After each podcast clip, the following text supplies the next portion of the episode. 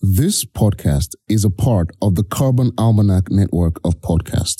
But my passion behind it is I'm just horrified of climate change. Growing up, I used to get so much snow in my backyard. I grew up in upstate New York in Allen City. I get so much snow. Our cars would be snowed in. And now we get snowless winters. And that's just such a stark change to see in the 21 years I've been alive. So I feel the passion stems from that. It stems from being I'm extremely privileged where I got to learn about environmental science in high school.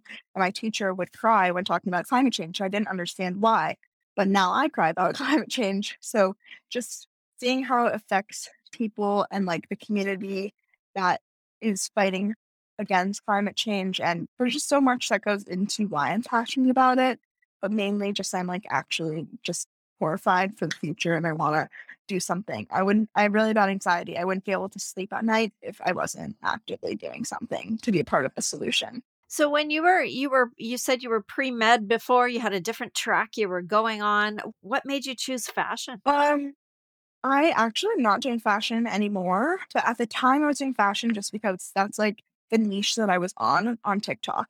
And honestly, learning about the fashion industry, it's the second most polluting industry in the world. There's just so many horrible facts. It's has egregious human rights violations. And there's just so much that isn't taught in school that I learned from social media, which is actually crazy that I learned so much, basically changed my career because of the education and the reach that I saw on social media. So that is kind of why fashion was me stepping my toe into the climate fighting soldier pool. I call myself a soldier, a climate soldier.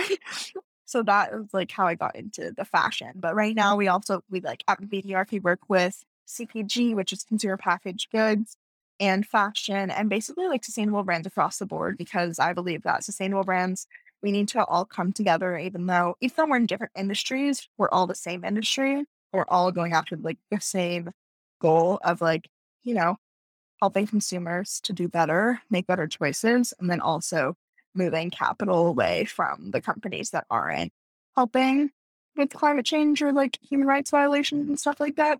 One of the things I notice about sustainable brands, because I also try to support them across different industries. So, organic foods and, coffee that's fair trade and clothing, all sorts of different things. One of the things that is a barrier for people is the price point, because we're paying fair wages, because you're, being careful with the environment. How do you think that can shift as we go forward? Supply and demand. It's economics. So right now, obviously... You've been listening to Carbon Sessions, a podcast with carbon conversations for every day with everyone from everywhere in the world. We'd love you to join the Carbon Sessions so you too can share your perspectives from wherever you are. This is a great way for our community to learn from your ideas and experiences, connect, and take action. If you want to add your voice to the conversation, go to thecarbonalmanac.org/podcasts and sign up to be part of a future episode. This podcast is also part of the Carbon Almanac Network. For more information, to sign up for the emails, to join the movement, and to order your copy of the Carbon Almanac, go to thecarbonalmanac.org. Be sure to subscribe and join us here again as together we can change the world.